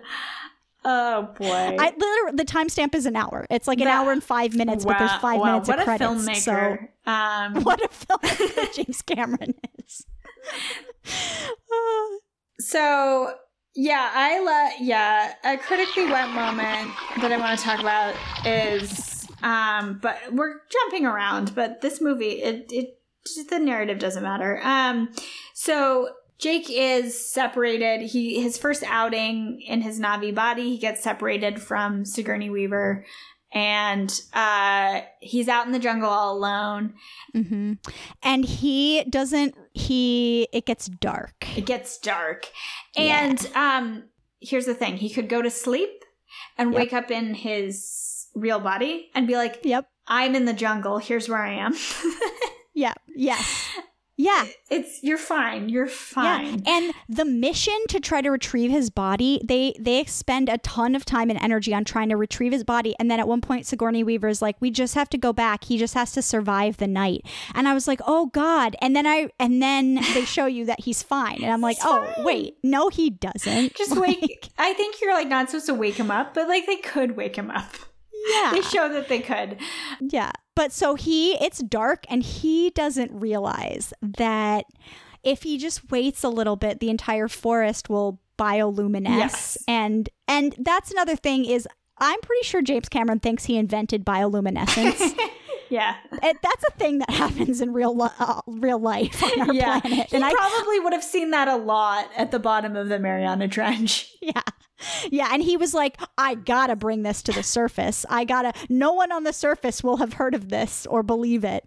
Um, but yeah, he thinks he invented bioluminescence, but Jake doesn't know that that's gonna happen. So he wants to create fire. So he like wraps a stick in cloth and then just like, this is where I wish I had seen uh, the seconds leading up to this. He's somehow found out that in a plant, in flowers that are growing, there's like this earwax shit. it looks yes like ear- it's like this is marmalade. critically wet moment for me Yeah. And he dips his little torch thing in this like plant it looks earwax. like a honey stir like yeah, and he just knows Yeah. it's flammable. Which Yeah. I, he's had military training, so maybe he knows. Yeah. You know, but but I was just like, what a wild decision to just like dip, just hope this earwax you found in a plant is flammable. yeah, he he has no survival skills, and and Neytiri Zoe Saldana's character comes and like tells him, and this is the only part of the movie that I like is that she Ooh, just like same. calls him a dumbass, and you're like, "You're a dumb baby," and she, She just keeps keeps, calling calling, him him, a baby. baby. and I love Yeah. that. I just love that Yeah. in theaters. I was just like, "Yeah, he's a dumb baby. Yes, and she keeps saying it. Everything he does, just oh, you're, a baby. baby." I really liked Zoe Saldana's performance in this It is movie. I will say, yeah. yeah. Um, also, okay, Michelle Rodriguez in this movie. Oh, I know. She showed up, and I was like, now it's family, baby. Now- Uh, she's so hot in this movie. She's Um, so Michelle Rodriguez. She's in this so movie. like she is the most. She is kind of she's giving off some like Letty energy in that she's like piloting something um, for a heist, uh, and I think this is what the timeline probably doesn't match up. Um, but in that period of time where we think Michelle Rodriguez is dead, as Letty in the Fast and Furious and she has amnesia. This is what she was doing. She was not only like doing uh crime stuff, she was also on Pandora. I think so too. I don't. I don't see any reason why that couldn't work out. Yeah. It's the only thing that makes sense, and also it's literally the same character. and and so she was she was this was a wet role for her.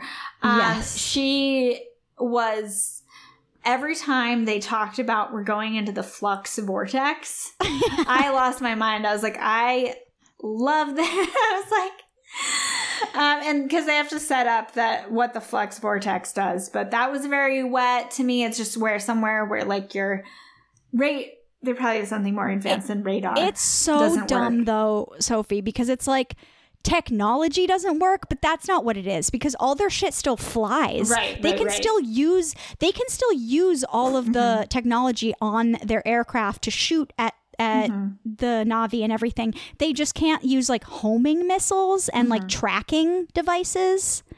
That's all the flux the what is it the flux capacitor the the flux The region flu- whatever. The, the flux vortex. Yeah, the flux vortex. Yeah. Mm-hmm. Um that yeah, I because it's I kept being like what what doesn't work here? It seems like the only thing because they have to make it so that the Navi can fight back. Mm-hmm. And so there it has to the battle has to take place in this environment where like the battlefield is sort of even um Yeah. where the Navi's weapons would n- they already don't use tracking Yes. um and all of that. So now it's kind of the same. Right. Um, right. Yeah. yeah clunky clunky metaphors and storytelling and stuff. Because also they don't describe where the flux vortex is really. Yes, they just say they just don't. sometimes they'll Uh-huh. when it's when it's narratively convenient they'll be like oh no we're we entered the flux vortex. Now our shit won't work. Yeah that was wild to me. Um what i don't understand is that like so he when he's with the humans his navi body's like asleep? Yeah so but that's sometimes he's and that i get that at night like we see like uh he's still asleep after his night with Neytiri and she can't wake him up because he's like awake. Um but sometimes he's like awake during the daytime in his human body. Yes. But maybe his navi body is like i don't know. I don't know. no that that's a huge i think that is he a just huge like plot passes hole. out somewhere. Yeah. So, uh, critically wet. So I think that Quach or Quaith or whatever, the, Oh, the, yeah, the bad military guy with the scars, has some, not only a wet villain, has some of the wettest lines ever. every line he says So I was trying, and I think so. The scene where they, the military takes over, yeah and they they grab Sigourney Weaver and Sam Worthington's bodies to like wake him up. Mhm. He says about Jake's body. He says, "Wheel this meat out of here." yep That was a critically wet. Real this meat out here. Another another critically wet line that he has is um he likes to call himself Papa Dragon. Yes, Uh, he does. He yeah. calls himself Papa a couple times, and I was like, "Stop calling yourself Papa." Yeah. Um, and then and that's when I asked myself, "Are there people who love this movie?" um, he goes, "This is Papa Dragon. I want this mission high and tight. I want to be home for dinner." And I was like, Uh, "Oh yeah, my that god!" was wet. Uh, he says at one point, "I might just give you a big wet kiss." Yep. Uh, for no reason. no why? reason. Why that language? This is again. This is Ca- James Cameron Just- signaling to us, the hosts of the Is It Wet podcast, that like this movie only exists the in the way and the form that it does to be on this podcast. Yes, exactly. Exactly. Um so yeah, that that is so wet. Um some things we haven't talked about is I don't e- even making jokes about it. It's not going to be as funny as Julio Torres's SNL sketch about the papyrus. Oh my God, the papyrus. the papyrus subtitles. Stephen, not this again. I forgot about it for years, but then I remembered that Avatar, the giant international blockbuster, used the papyrus font as its logo. Avatar, the movie from like nine years ago? Yeah, he just highlighted Avatar, he clicked the drop down menu, and then he just randomly selected Papyrus. Like a like a thoughtless child just wandering by a garden, just yanking leaves along the way. I can't. I cannot believe this. It it. And and this is the shit where it's like, what it what was the purpose of it? To draw on like it's sort of. I guess it looks like old timey writing. Yes. kind of yeah. because it's called papyrus and um and that's how they speak they speak in in papyrus um, yes. Yes. and yeah that's awful it's just awful um it's like they had that there as a placeholder and then they forgot to do anything with it Yes, yes. Um yeah, this is a real to reference another like sketch comedy sketch uh s- sketch. Mhm. You know the one that's like it's it's a Mitchell and Webb sketch uh that's like two uh Nazis or German soldiers in World War II and they're like are we the baddies? And they're like looking at their they're looking at their hats and there's like their skulls on um so this is very much like besides michelle rodriguez like you got like this is all of the people on this base are like your leader has scars. You're using um language from 200 years ago that was used like genocidal language. Like yes people participate every character in- is a caricature of of themselves yeah. People participate in in in fucked up systems all the time but it's it, it is it always so blatant? Right exactly. Yes. um yeah it's but um Yeah, I mean, I think yeah, Michelle Rodriguez might be the most redeemable character in this movie because she, she, never recognizes tries to be a navi no, she never tries to be Navi. She doesn't try to. She's just like, yeah, this is bad and wrong.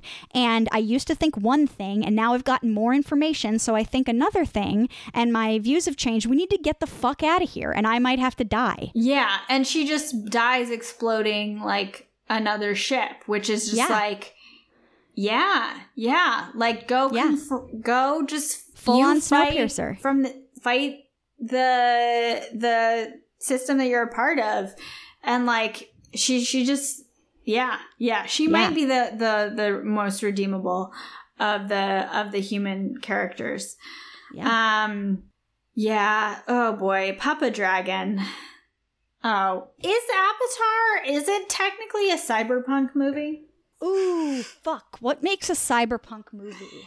Um, you uh high tech and low um and like shitty dystopian uh system. So i think Oh, that earth yeah, is, so- Yes, I was going to say I we don't know what's happened to Earth in this Mm-hmm. movie, but I think we could classify this as cyberpunk because to me this is like what it like in Blade Runner how we're like we don't know what off-world is like.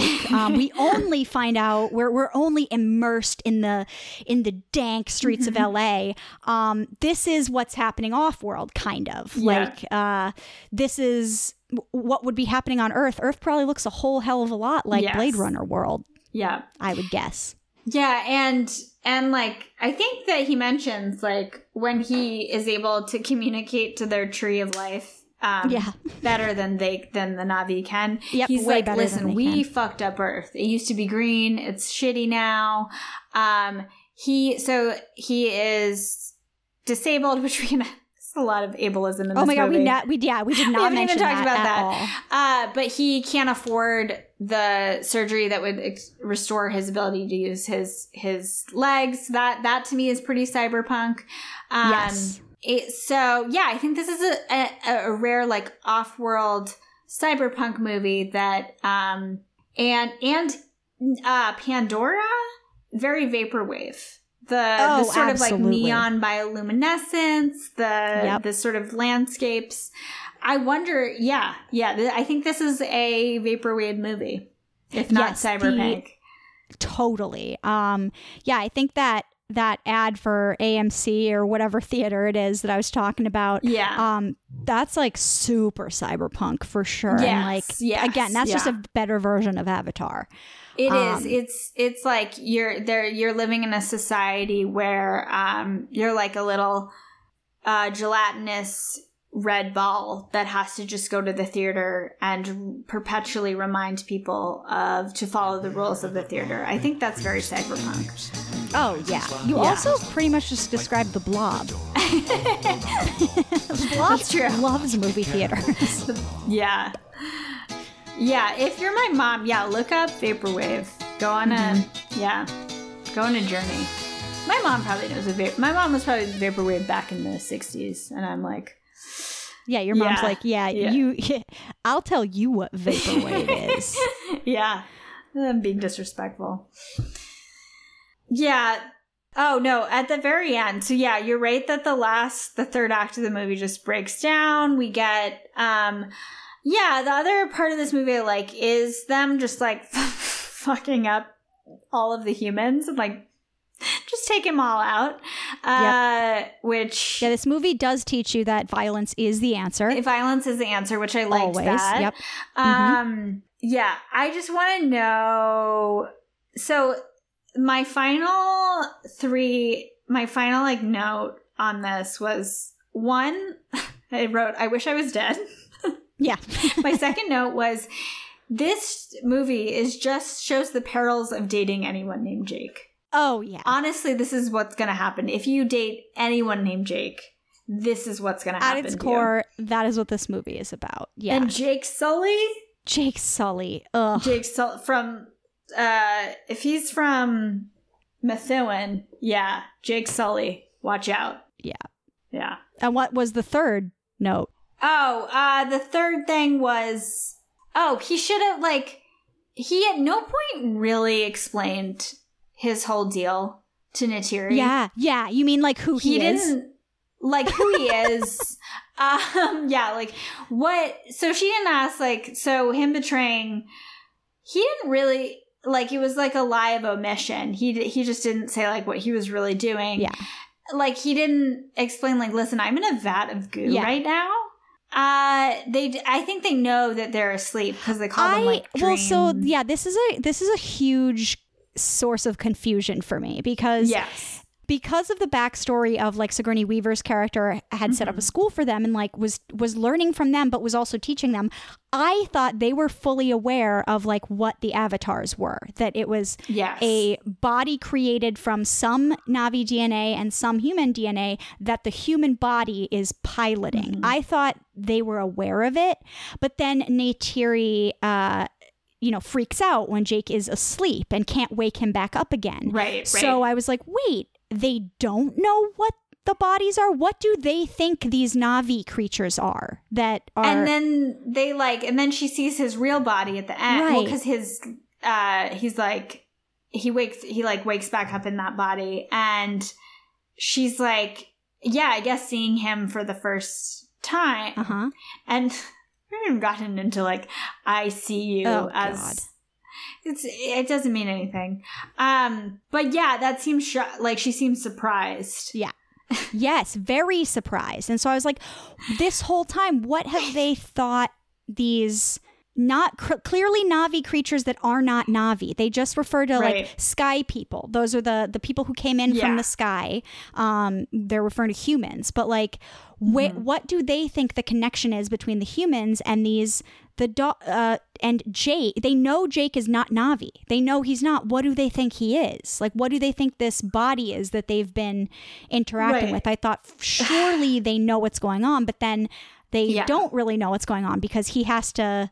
But then they do know what's- what's going on because Neytiri like explains, oh, so what this tree is going to do is it's going to like look at your human body and your Navi body and like decide if you deserve to live in the Navi body. It will upload your consciousness into just the Navi body. And like she says this with so much conviction and like mm-hmm. she is sure of what's happening and i'm like what do they know and not know it's yeah that those details of the movie i wish had been a little clearer Yes, yes, for sure. Yeah. So, and also like letting the humans go and letting Giovanni R- Ribisi's character leave. Yeah. I guess like they didn't want to like make anyone uncomfortable by being like, no, they're gonna go back and bring more people. But they were like, no, we're gonna defeat them so bad that they won't come back. There's like untold riches to exploit here. Right. But if I know anything about the U.S. military, is they won't they won't they'll get into a conflict again. and leave it alone yeah Yeah, they're just gonna be like, "That's your sovereign territory." It's like, no, I'm sorry. I think, I think you're gonna have to not let yes don't and, let and that's where Ribisi leave. that's where that's where I mean like if you're gonna have the lesson be it like so many mixed messages here like the lesson is Yeah. they've got to fight back they've got to and you you want the navi to fight back you want Mm-hmm. jake to help them fight back and defend their territory so the lesson seems to be like violence is the answer but then but then they backtrack and say but not a little bit and s- and But like, let let yeah, but like for the cartoonishly evil, yes. Yeah.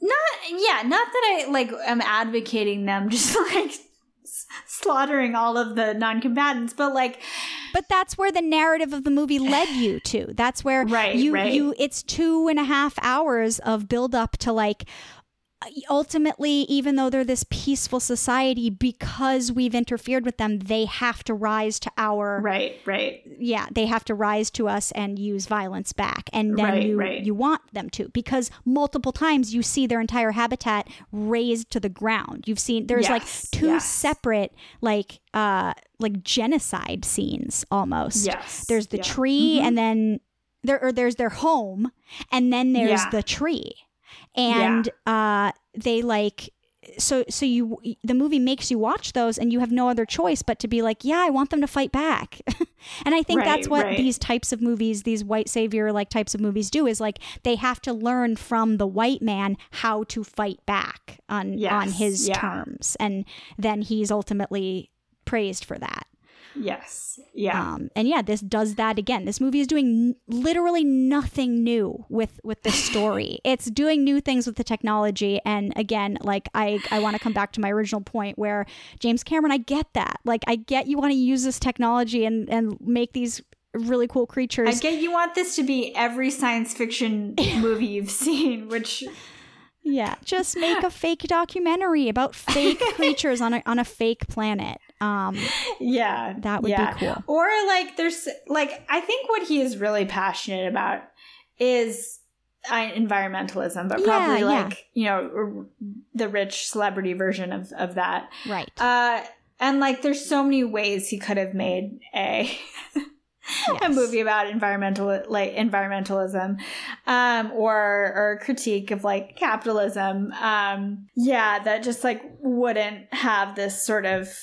this ba- this baggage um Yes. but yeah dude come on Yeah. And it was extra fucked up that in this movie they were like, not only is he like the savior of all of them too, he's the he's the one that like they're god of their planet. Yes, They're yes. that that this like mother like earth uh, being or whatever she has chosen him and like she makes this decision that he deserves to live in this body and that like they can't even communicate with their god the way that he can like that is so fucked up This is like this is like it, this is Get Out. Oh my god. yeah Um. Yeah. Oh.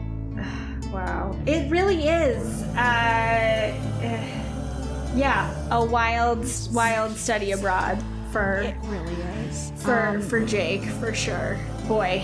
Oh boy. So, uh, do you want to hear some facts about James Cameron's creative process Oh, when yes, creating the. Navi? oh my god yeah like the look of them Yeah. okay So, on the inspiration for the look of the Navi, uh, the alien race in Avatar, quote, My mother said, I had this dream about a 12 foot tall blue woman.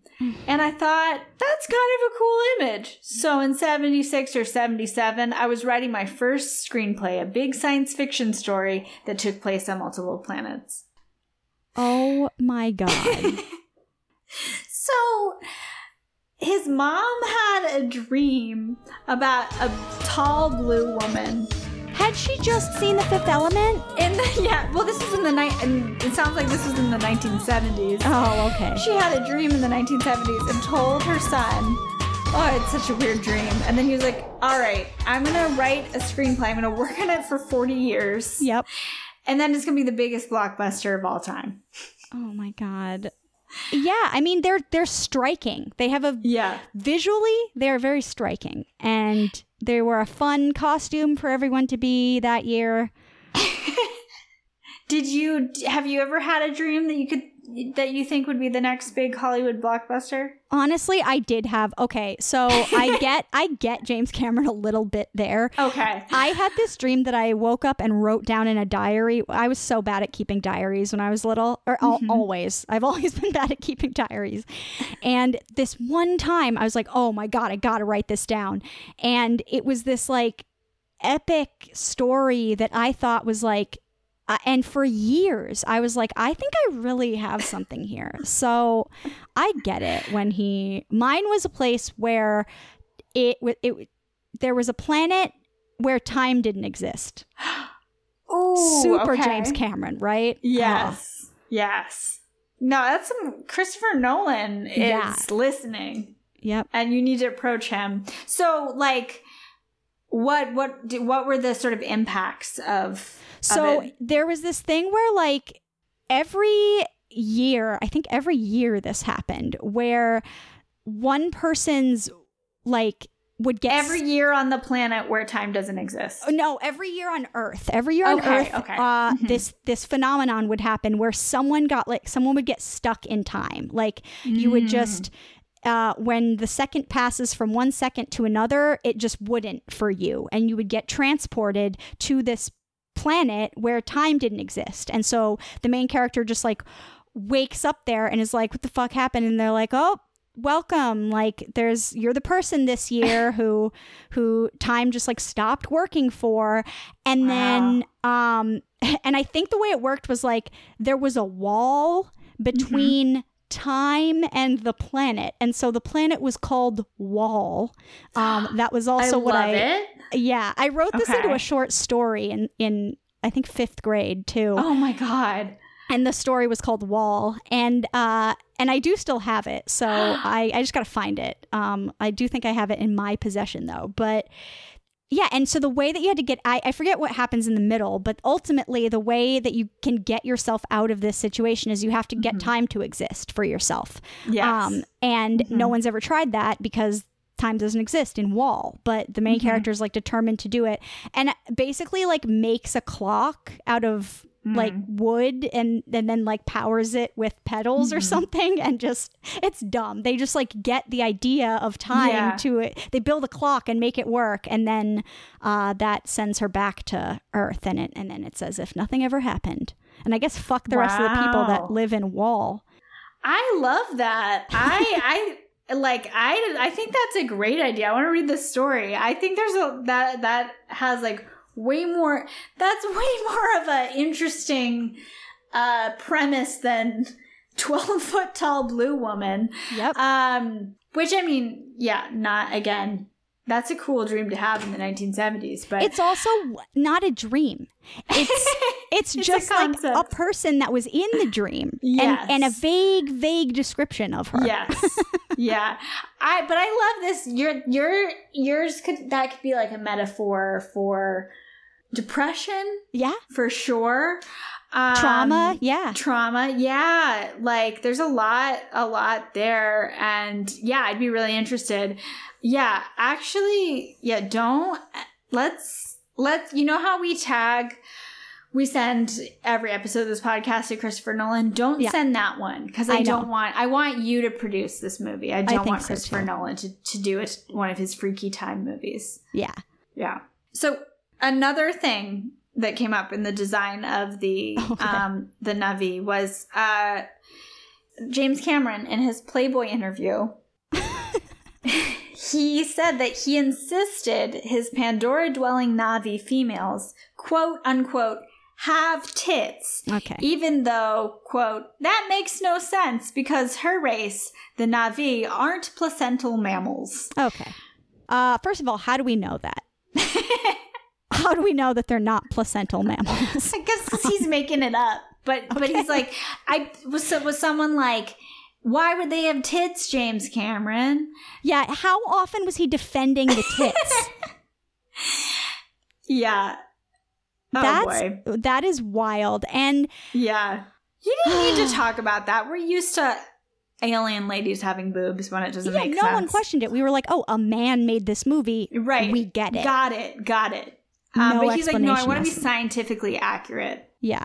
And he wa- and also that he's like, A creep. but they, but like obviously they wouldn't have them because they're obviously not placental mammals. yeah so like i want you to know that like from a from a scientific uh, standpoint i don't stand by them having having boobs but from my standpoint as james cameron they they i insisted yeah.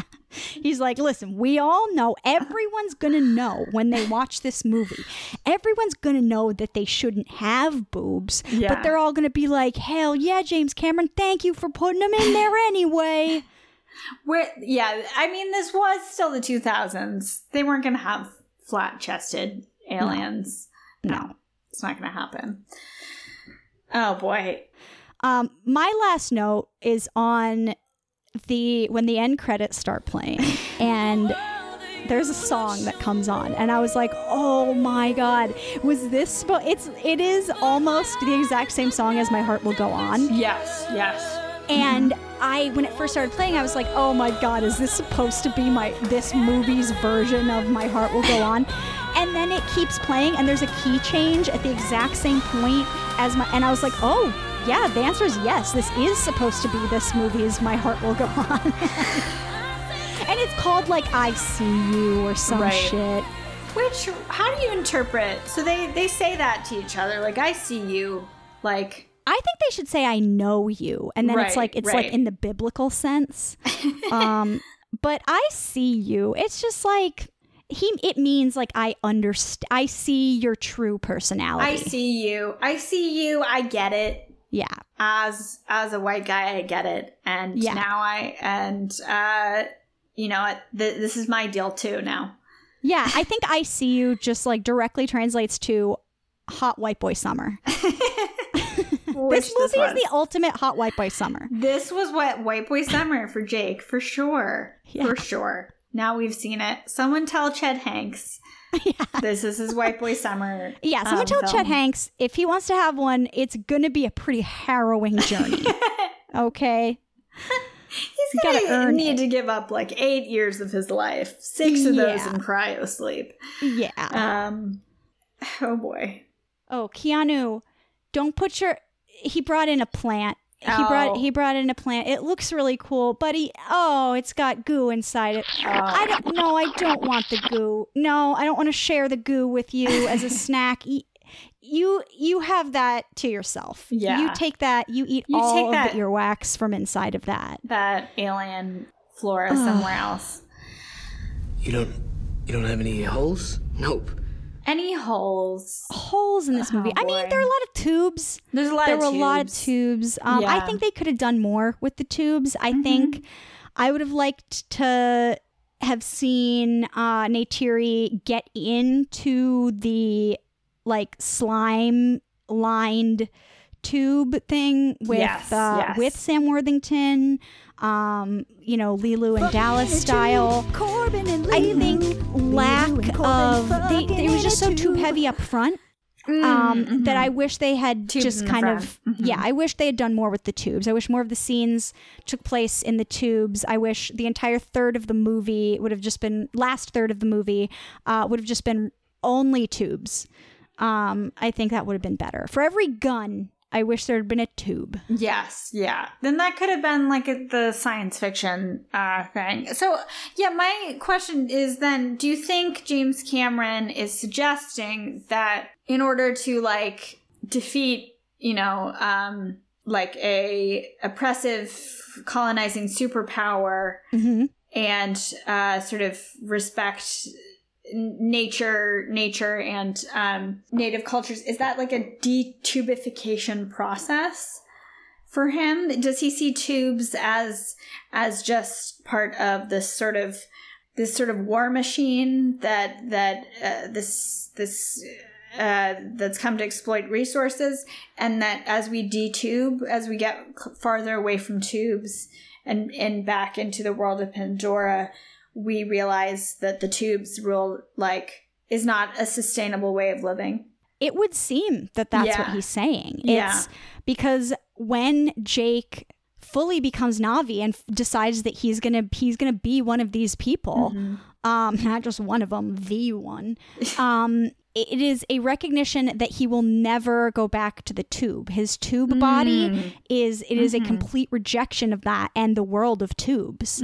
Um, and then any tubes he interacts with uh, from now on will be natural tubes so Yes, Mm-hmm. tendrils um his the hair the hair braid Mm-hmm. containing the tendrils that's a tube so i think uh, i think it's less of a rejection of of all tubes i think it's a shedding of man-made tubes and really uh an acknowledgement of the natural tubes within ourselves and the tubes that connect all living all life to one another through Yes. through through the roots of the, the the life tree and Yeah. and through all through all of us um yeah maybe avatar's sequels 2 through 5 will just be more like more about that conflict between tubes I think so. Yeah, Yeah, the clash I- of the a- tubes. absolutely. Mhm. I I do honestly wonder what those movies are going to be about. This was a whole self-contained story Mhm. that spanned a Yeah. lot of things. I don't. What are they even going to? They're they're just going to be like spin-offs of and little adventures. he shot them all at the same time Oh, they're already done. Oh, i think they're already done Oh my god. Well, you know, I think watching this movie does punch holes in your in parts of your brain. I think it does leave um it leaves yeah, just like black spots in your brain where you know, that's that's the that's the sacrifice you make in imbibing this. Um you got to give it just it it takes away a lot of your mental resources. For sure. Um, my whole I would say is is the movie Avatar because it it was hugely hugely successful, hugely popular, well reviewed. Mo- like from a box office perspective, the most successful. Is that still true? That's the most success, still the most successful. I feel like Endgame had it for a little bit, but I don't know what ended up happening Okay. after that. Um. Oh, it has retaken the spot thanks to its re-release. Yeah. Um. Wait. Let me see. Oh, because they they re. I guess they reissued it in China. Yes, I remember when that happened. Okay. Yeah. Yeah, so it was Avatar and then it was Endgame for a little bit and then Avatar again. This is the highest grossing film of all time, and and many people have commented on its lack of impact it's made on pop culture. Like Yeah. you don't like see you know the way the way that the Marvel movies have impacted all parts of our culture, but like Yeah. memes are made about it. It's it's always yeah, it's always gonna be like best selling Halloween costumes.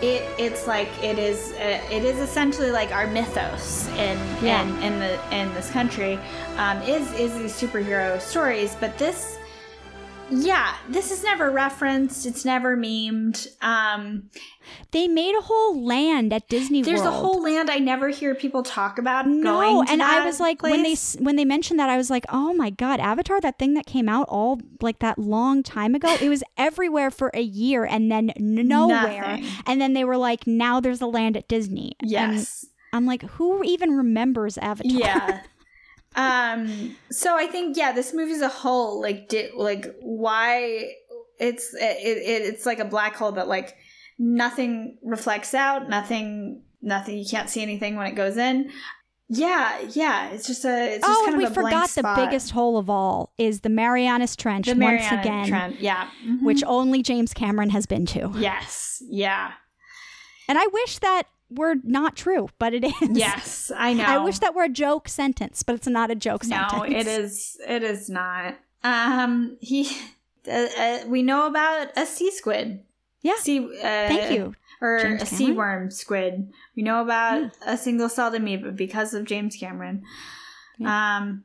All right, so uh, let's pop a verdict on this movie and be done with it. Um, I would say this movie is as wet as I was just looking up uh, in a little bit more depth what. Uh, what kind of creatures James Cameron uh, discovered? You you mentioned you mentioned a worm, Uh-huh. um, and it's called the acorn worm. mhm. is what it ended up being named. And so I all I encourage all of you to go look up the acorn worm, just image search because most of the images aren't even going to be of the worm.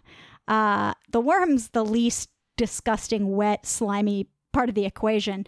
No, it's what the worm does Oh, that is this gonna uh, haunt me?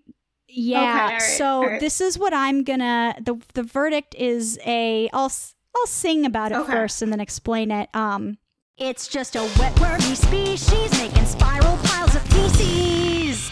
And so this worm, in order to attract a mate, it eats a bunch of sand and then shits it all out in like a spiral pattern that it leaves to like attract. Yeah, it attracts mm-hmm. mates. So it's just like imagine just like thinking about your perfect mate and then just like shitting out in in like a the shape of you. You shit you basically shit out yourself in poop form. Is that what the Ed Sheeran song was about?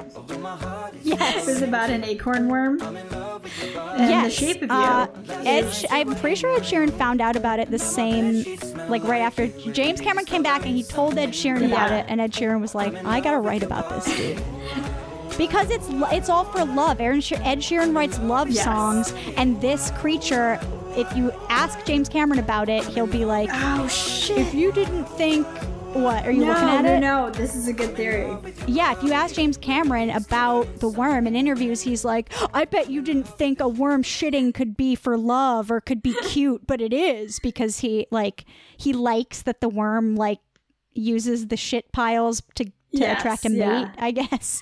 Yeah, a- and Ed Sheeran is like in my love song. I'm I'm gonna also talk about the shape the shape of you, um, because I know Yep. that you you you use your uh you create a copy of what your form looks like uh through shitting, and that's romantic Yep. Exactly. to us. Okay. Yeah, um this movie was as wet as a high a Ohio high school theater production of all of US history. whose director is a plate of gelatinous vibrating luminescent goo. Yeah. No more. I think that's Simple. yeah. Simple verdict. Very simple, very relatable, Mm-hmm. very I wish I could have seen that exact thing instead of this movie. It was very long, but it was it was it, yeah, it told the truth of what It's not longer than Avatar. It's not longer than Avatar. No, nothing is. This episode brought to you by Tubes. Have you tried Zoloft, Celexa, Wellbutrin, Lexapro, all the other ones? eh, they haven't really worked for you. Well, try getting a tube, a tube of goo, and linking your mind into a neural network, solving some crimes, embedding yourself into another people's deal, being uh, whatever happens in the OA. Try it out. If you, we guarantee that if you don't feel better, you'll at least feel something else.